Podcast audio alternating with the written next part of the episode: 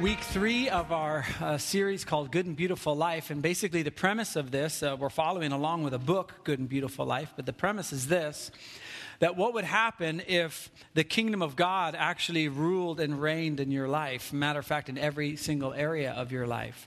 And what, what would happen if a life with Christ or uh, being a Christian or following the Bible or however you want to put it, following God, what if that was more than just where do you go when you die? And it actually had to do with making your life now better. In other words, when we say to somebody that they died, uh, they went to a better place, what if the kingdom of God could actually make this a, a better place? Regardless of your circumstances. And so that's the premise, and that's what we're talking about uh, each week. This morning, we're starting off with the first topic kind of that Jesus talks about in his Sermon on the Mount. And this book goes through the Sermon on the Mount, hoping to get us to rethink the way we look at life.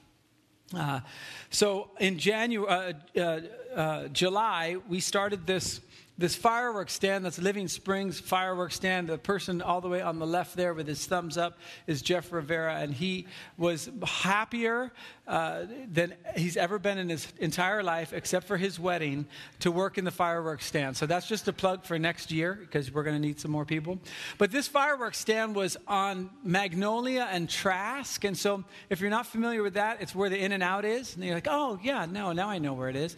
Uh, and what would happen is we this booth here faced Trask.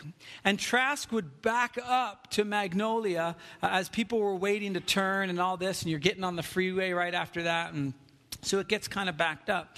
And um, this guy in a white SUV decided he needed to turn left, but he was in the middle lane. And so he kind of shoved over into the left and, and blocked this one guy in a BMW that was behind him, this young kid. And so the young kid began to lay on his horn, and that's where we entered the uh, conversation because we heard the honking and kind of looked up. And uh, the guy in the BMW uh, honked and then um, went right around the, the, the uh, SUV and kind of parked in front, like kind of like, you're not going to get in front of me. And then gestured, I think, to wave hello or whatever. Um, he was doing something with his hands, miming. I think it's like, look, it's a dog. Uh, anyway, uh, so he, he, he, he started gesturing, and so uh, the guy in the SUV got out of his car. And have you ever seen where like those little BM, uh, those little Beetles and like 50 clowns get out, and you're like, how did they all fit in there? Well, this guy got out, and it was like, oh, he was 20, this is not a lie, he was 20 feet tall. I, am not exaggerating. He was huge, and he was seven feet wide. And um, for those of you who are my age, did you ever play that game Punch Out where you're the boxer?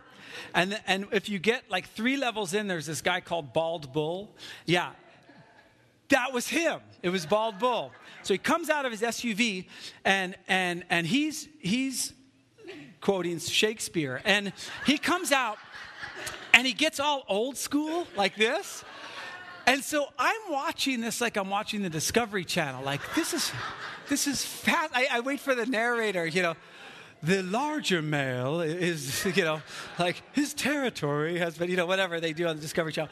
Um, and so, so I'm kind of thinking, you know, how many clowns are going to come out of the BMW, you know? And this kid comes out, he's probably, I don't know, 19, early 20s at the most uh, like probably a buck 50 if you were holding a bag of wrenches. I mean, it was just, he's just small. So he gets out. So we got old school bald bull guy. And then he comes out and he's like young, like he's all just like, like this, you know, which I don't know what but so he's kind of all like yeah so they're talking and, and the young guy's kind of like you know you don't want any of this. And, and, and the bald bull guy is making it very very very clear that he does in fact want some of that. Uh, and, and so he, he's just and i'm looking at this guy and, and so his wife or significant other or trainer comes out whatever she is and she's trying to reason with him okay and he's he's having none of it. So the young guy, he's all like this. He reaches in the back of his pants. Yeah, right, exactly. Okay. I'm in a box of fireworks. Okay? Let's let's not forget about me during this story. That's where I am. So he reaches in the back of his pants, and I'm thinking, um, you know, just get a belt. You can adjust it better. And the guy goes, he, he's still like this. He's like, You want to shoot me? And then he, um, he was really well read because he was able to use a particular word in many different tenses. like, and, and also, like, he used it as a noun, as a verb, an adjective, and a gerund. So he was very well read, and so he he just is going profanity after profanity. He's like, "You want to shoot me? Go ahead!" And he starts going after the kid. Well, the kid didn't have anything in the back of his pants. He was just trying to posture because that's all this kid had was posturing. And so, like on the Discovery Channel, where they're like, you know, they try to make themselves as big as they. It was not working. So while he's pretending to carry a firearm, bald bull guy walks to his BMW, reaches in, grabs his keys, and throws them at the fireworks stand. I know, exactly. I wet myself.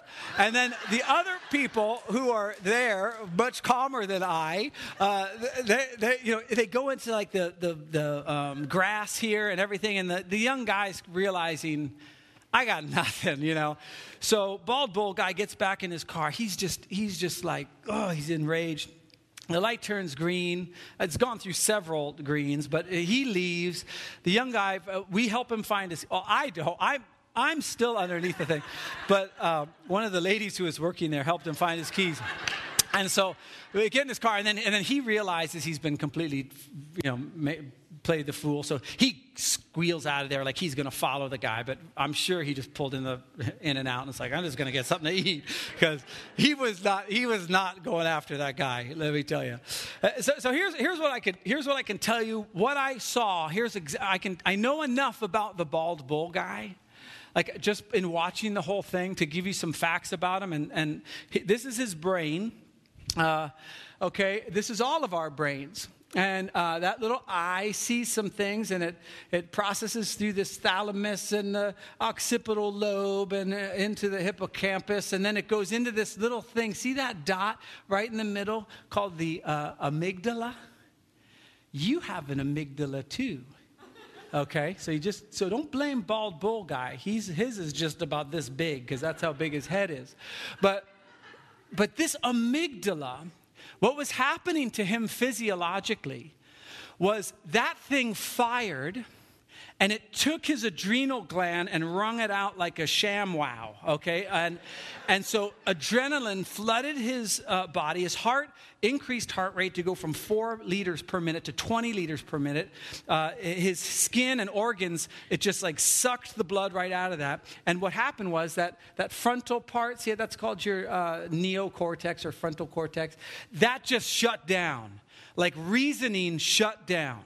He was all primal. That amygdala is our fight or flight. Do I eat it or does it eat me? That's kind of just the basic thing of that uh, uh, amygdala, and we all have one. And so you could not reason with him at all. Uh, if you ever read Daniel Goleman's book, uh, Emotional Intelligence, it's called an amygdala hijacking. It just, it, just, it just takes over. And it's hard to deal with people that are in that kind of rage.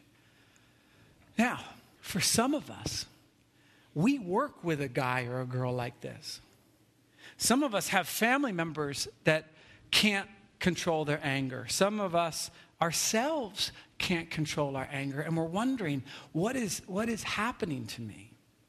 Now, here's some other things I know about that guy. Uh, one is because of his anger, his relationships have a lid on them. Uh, if you've ever met somebody who has anger problems, uh, everyone around them is thinking, when, when is Mount St. Helens going to erupt again?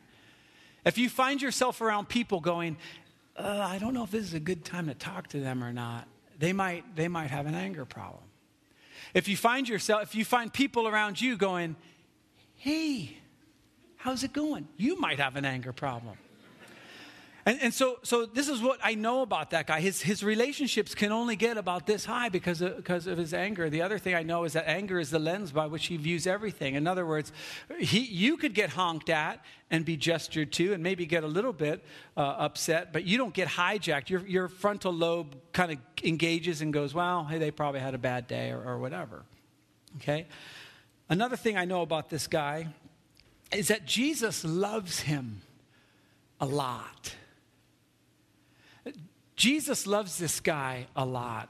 And when he responds like that, whichever situation, whether he's cut off or something happens at work or something happens in his, you know, whatever he does, like lumberjack business or whatever, uh, the Lord is there with him. Well, if you would just, if you would just calm down, if you would just allow me to take lordship of your life, it doesn't have to go this way. And your relationships that have a cap on them, they can start getting richer and richer and richer. The, the situations you come up with, whether it be with a client or a neighbor or whatever, we, we can deal with all that. You, here's what Jesus is saying to them it doesn't have to be this way. And, and as it comes to anger, and we're going to look at what Jesus says in his Sermon on the Mount, he says to all of us, it doesn't have to be this way. You don't have to be controlled by your circumstances. You don't have to be controlled by your amygdala.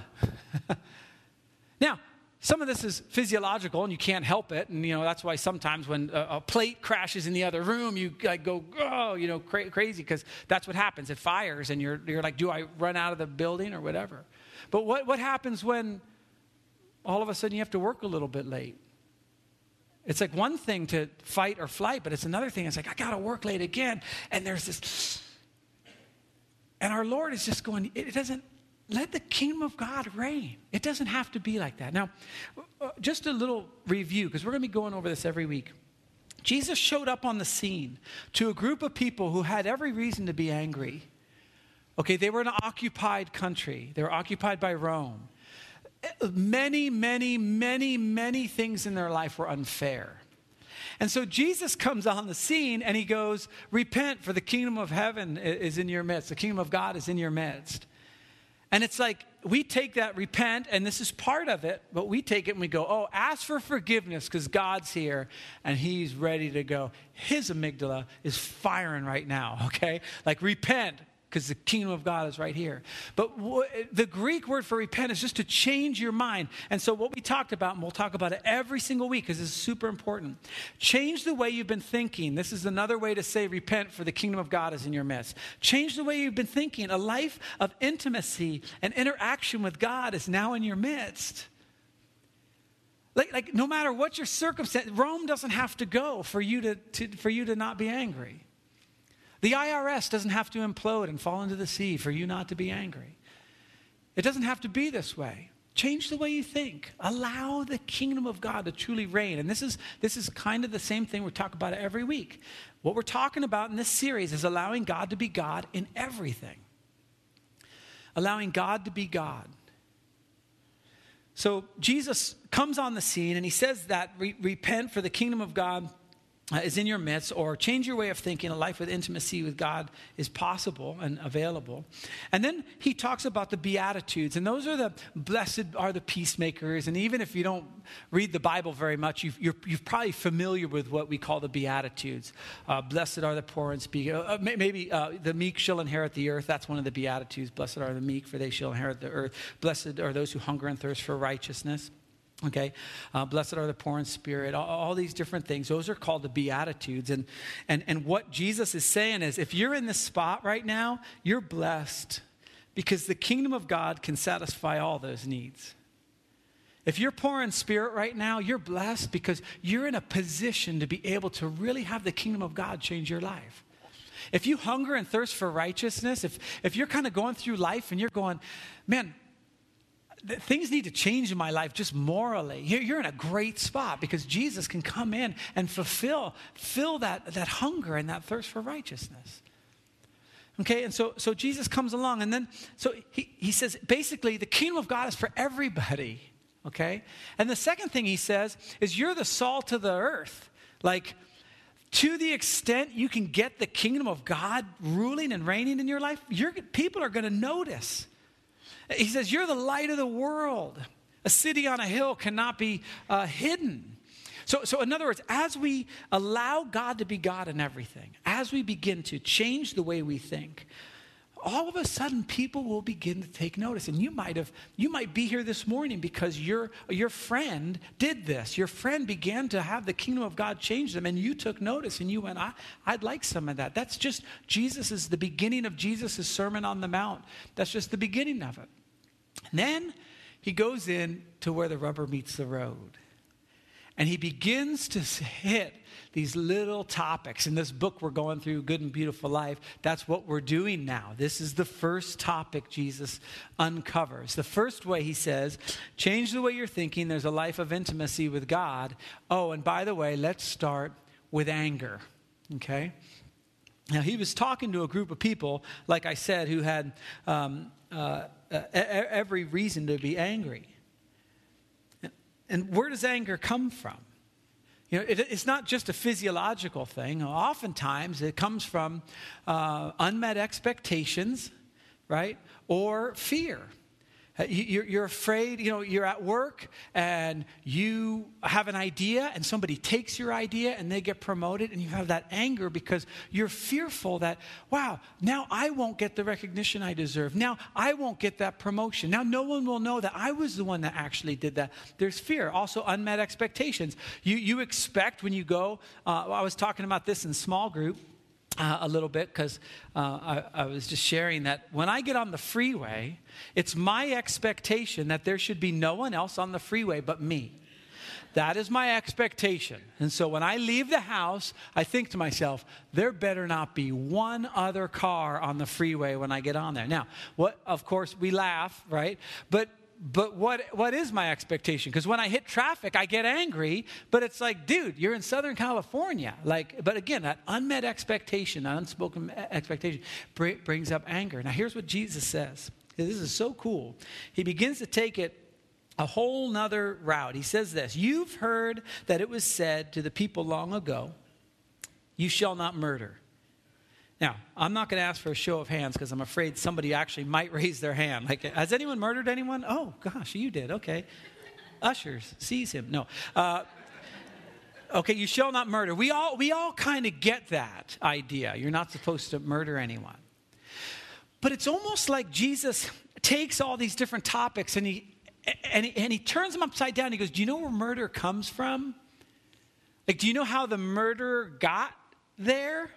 And so he begins to go backwards and he's unraveling that to go, if you would allow the kingdom of God to rule in your, and reign in your life at this point, you won't get all the way to this point. So he says, anyone who, uh, anyone who murders will be subject to d- judgment. And then there's this little phrase in there that he repeats through all these different topics. But I tell you, that is, that is a key word for change the way you think. You've heard it said, but I here's where I want to go. When the kingdom of God is ruling and reigning, and this is uh, uh, uh, uh, someone who allows that, that kingship to happen in their life, this is what their life looks like. he goes on, but I tell you that anyone who's angry with a brother or sister will be subject to judgment. He's going, I, I don't even want you to be angry with each other. Now, depending on your theology, you can try to figure out what does that subject to judgment mean?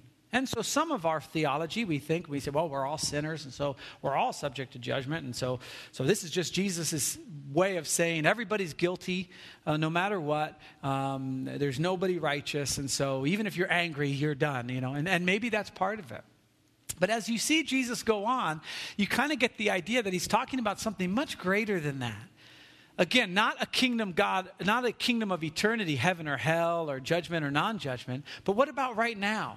What about when I get to work tomorrow? What happens when I get in my car on my way out of the parking lot? What happens when I go for a sandwich and there's none left because all the other people took it? What is going to happen here? But I tell you, anyone who's angry with his brother will be subject to judgment. Again, he says, because this is new for them too. Matter of fact, he's using scripture that they've known their whole lives.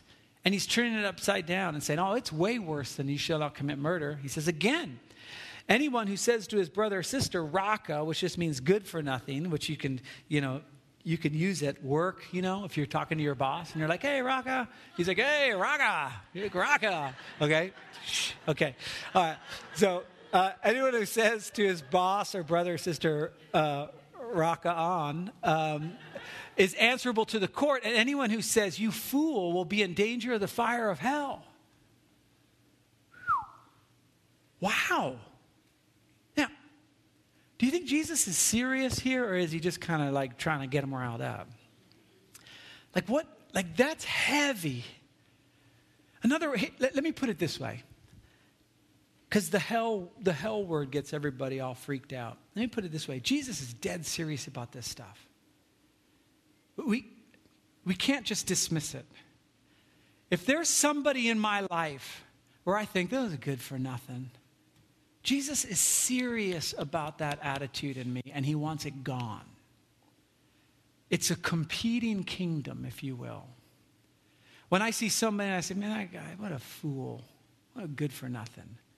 Jesus is like, hey, hey, hey, hold on a second. What, what is that in you? What's, good? what's happening right now? That's not, that's not the kingdom of heaven. And so this is what he's saying. And then he says this as though he didn't get his point across but the last one. Therefore, if you are offering your gift at the altar and you remember, listen to this, your brother or sister has something against you. Wait a minute, Jesus. Okay, Jesus, here's the thing. I won't kill anyone, okay? And if I'm angry with somebody, I certainly don't want to be go to the fiery hell, so I'll stop doing that. Jesus says, "Oh no, no, no, no, no, no, no. In the kingdom of God, you're now responsible if someone has something against you." Now see that one, personally, I have a problem with Jesus because what if I'm just minding my own business and they're, they don't like me or something? Like I'm responsible for that? You're not, resp- Jesus saying you're not responsible for them, but here's what you are responsible for.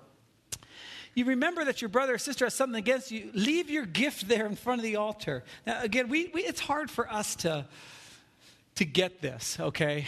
Um, this was really hard. This would have been very weird. Uh, this would have stood, if you showed up and you had a gift for the altar, and then you went to the altar, and, you, and then you're like, oh man, that's right. You know, my mother in law can't stand me.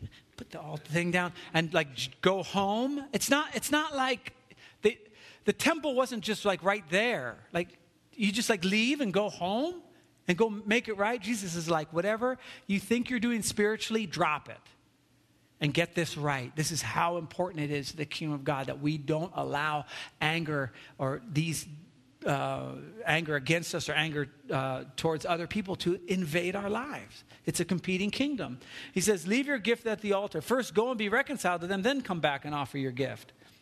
I, I was expecting to see if it's still there, but I don't know. It, he didn't say that.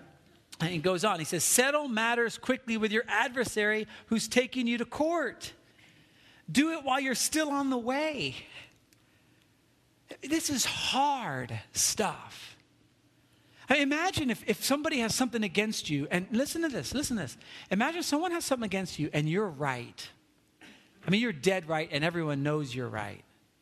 Like you're right, they're wrong and they're trying to take you to court or they're trying to talk to the boss or they're trying to uh, but maybe you're at school and, and, and, and so you're you know at, at, the locker or whatever and there's a group of guys or a group of girls a group of peers who are, are, are making fun of you or putting you down or whatever. You're right. Jesus says oh we're not considering right and wrong right now. The kingdom's so much bigger than that. So he says he says, Do it while you're still on the way, or your adversary may hand you over to the judge, and the judge may hand you over to the officer, and you may be thrown into prison. So you're not only right, you're in prison. right? Now, wh- where is Jesus going with all this? I-, I believe what he's trying to get across to the people is yeah, the Bible says don't murder, and that's great. But that doesn't give the whole picture of what it's like to be completely taken over by a God who wants to rule and reign your life. And I, I, think Jesus understands just how beautiful a life is when it's able to kind of sweep all this stuff under the rug and not worry about it. And so he makes this thing. And then he goes on and he says, Truly, I tell you, Uh, you won't get out until you've paid the last penny. Now, let, let, let's just personalize this a little bit. Some of us in this room, and I have absolutely been with you on this, and, and could easily be with you on this. There is something between you and another person, and it, it has you in prison right now. You are in prison with your own resentment, with your own anger. Your own anger is keeping you in prison. And listen, listen, I, I'm on your side. You're probably right. I know every time I'm angry, I'm right. So I imagine every time you're angry, you're right. What the, what the Lord is saying is listen, you, we have to be able to allow God to do his work in us.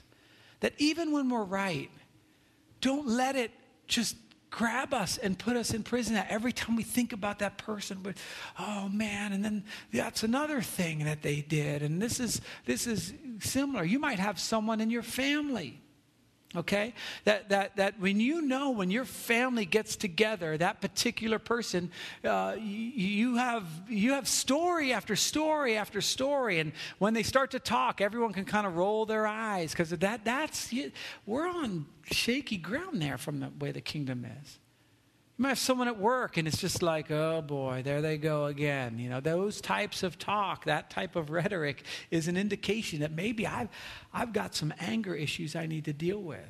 We'll, we'll talk about in just a little bit how to deal with that. And so this is where Jesus is coming from. He's like, look, in the kingdom, there's no room for that.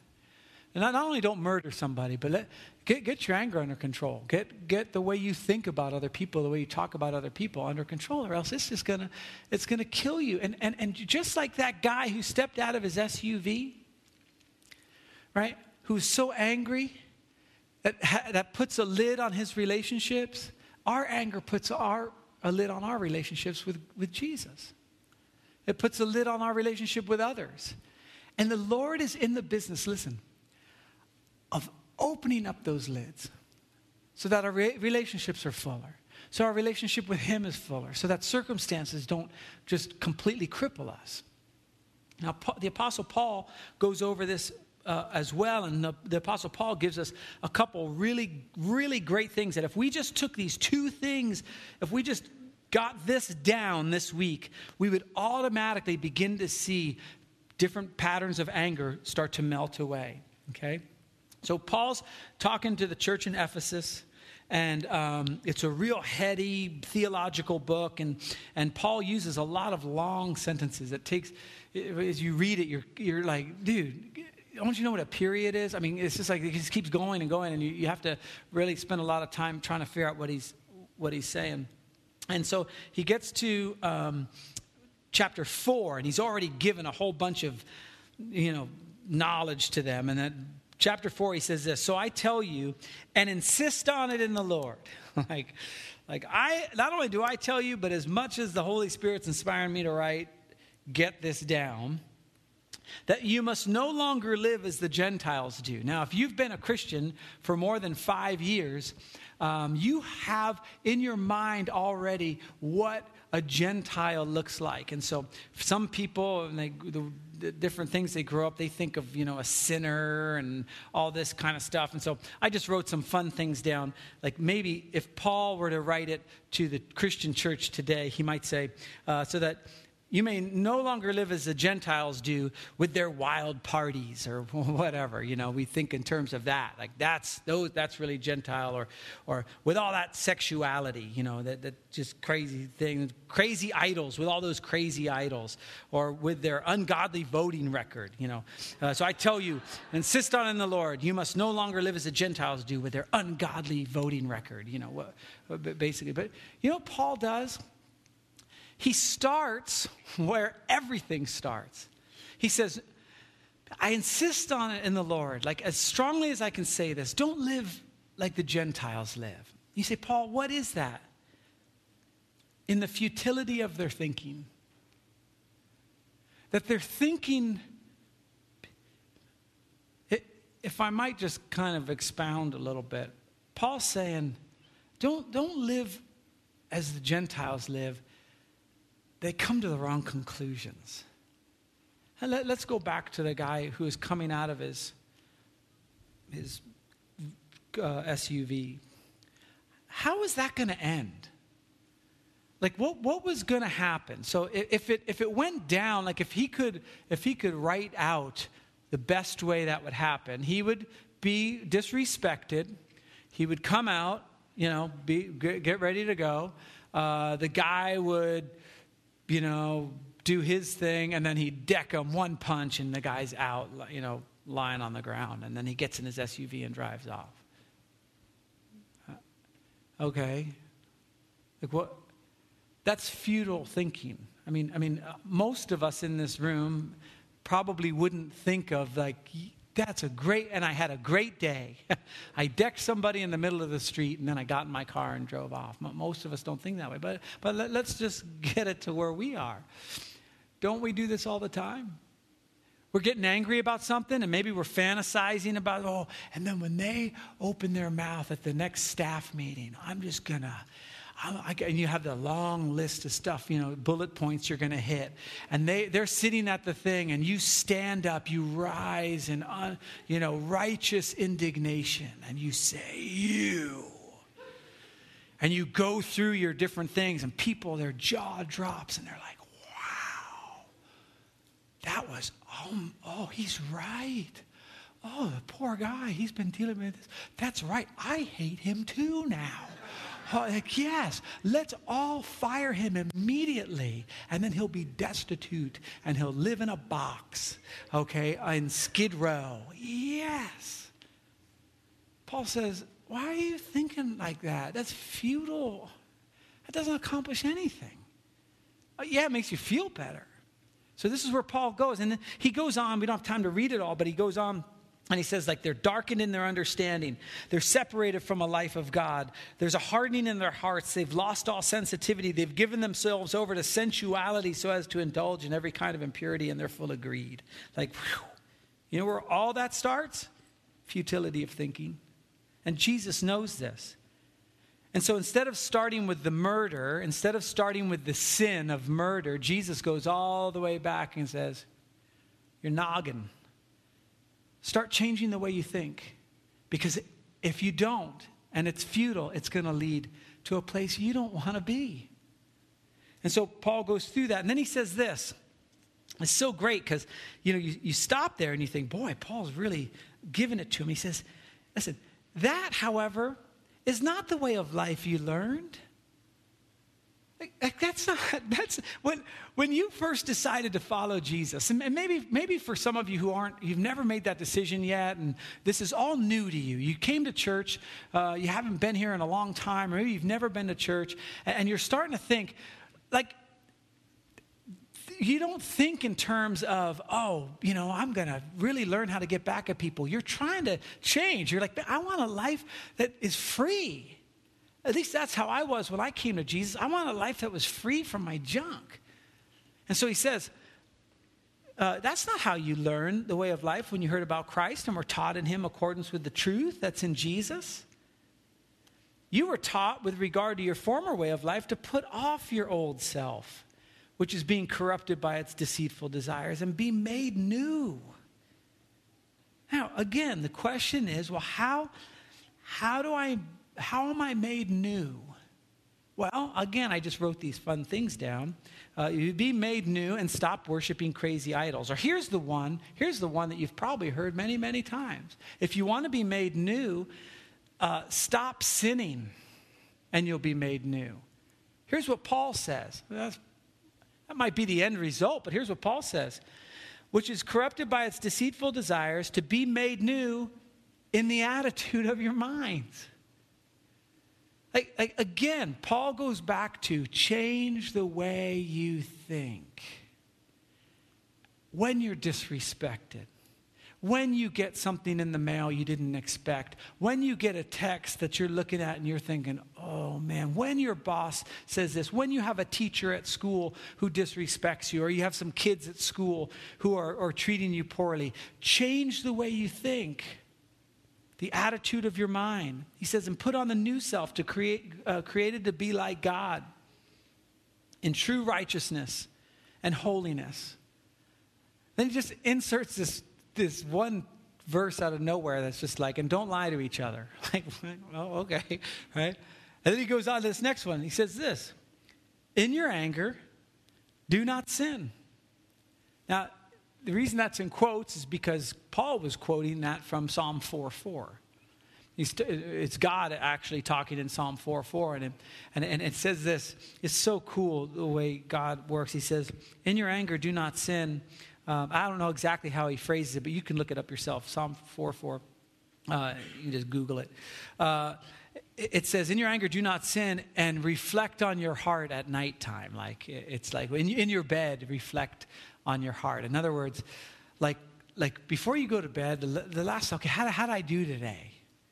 How much was the kingdom of, of God in me? So Paul, Paul riffs off of that. He says, In your anger, do not sin, and don't let the sun go down while you're still angry. Now, now listen to me. I told you there were two things we were going to learn this morning that if we could just do these two things, it would change our lives. This is one of them. Imagine what our church would be like, what Christians would be like all around the world. If, if when we went to bed at night, we thought to ourselves, Am I angry about anything? Now, some of us watch the news right before we go to bed, and you're angry about a lot of stuff, okay? Because that's their job. Their job is to make you angry. They get paid to make you angry. And you know, you buy diet Pepsis because they pay to make you angry. That's exactly what it's all about. And so when you go to bed at night, you're thinking to yourself, "Oh, I'm so troubled about this. I'm so troubled about that." If we would just follow Paul saying, "Are you mad at anyone from work today? Are you mad at a client? Did, did you have, were you in the hallway at school and somebody disrespected you or said something to you or knocked your books down or whatever? Can you, before you go to bed, let that go? It's hard, all right? But this is Paul saying, don't let the sun go down. Don't, don't allow yourself to carry it into the next day. Okay? And then he takes it a little farther. And he says, and don't give the devil a foothold now, this word foothold in the Greek is uh, topos, okay? T O P O S, topos. It says, don't give the devil a topos, okay? And, and, and, and basically, what that means is just a place. It's like a designated place. So when Jesus was betrayed, um, and, and they came to go get him, the, the guards came to go get him, Peter pulled out his sword and cut off one of the servants' ears. And Jesus said this Peter, put, put your, he says, um, that my kingdom, you're fighting for the wrong thing. Put your shield back in its topos, in its place, the place designated for the shield. It says in the Bible when Jesus went to Golgotha, the place of the skull, the, the topos of the skull. It's just, it's just what you would expect, okay? This would be the topos where I preach every week. The place is just the designated place.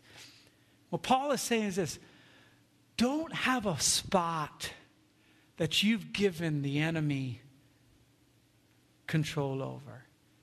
The way how you say, well, how do I know? I, I would never give him. I'd never like pray. You know, Dear Satan, uh, here is your spot. You know, like, like I'd never do that. Well, well, it just happens. And so, as you're going through your mind, and I can almost do it right now, I won't do it, but I, I could start naming things that are going on in the world right now, whatever, and you, oh, you'd feel it. I could name a political party. In, in our particular church, I, it doesn't matter which one. Half of you would hate it, and half of you would love it. And so uh, it's just, just the way it is. And so I could name a political party, and you, oh, I just, oh, I can't. Oh. I might name a person that you come into contact with every day, and uh, that is a topos that you've designated, that you keep going back to. And, it, and, and there's something about anger that feels powerful. And so there's something, that, the reason why talk radio is even in existence is because there's something that feels good about being righteously angry. It feels powerful, like I'm right about this. See, here's the thing Jesus doesn't care if you're right, He doesn't want you to be angry. And so Paul says, don't leave this place. Maybe as you reflect on your life this week, or as you reflect on your uh, on, on, on this week that's coming up, you might know, oh, I'm going to enter this place. I think I've I think I've kind of designated a place where I can go to get angry. I feel good about it. It's okay. I'm right about this. And Jesus says, no, no, no. Now, now here's the thing. Let's say you have a place like that. what Paul's saying is that's the enemy's place. Now, let me ask you a question. And maybe you've never been to church before, but I'll bet you even you would get this question right. If there is a Satan, do you think he's going to stay in his place?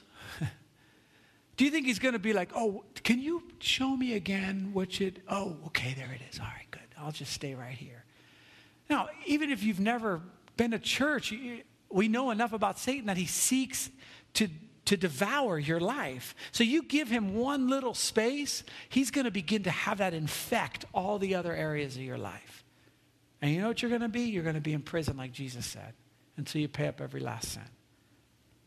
So he says, do not give the enemy a foothold.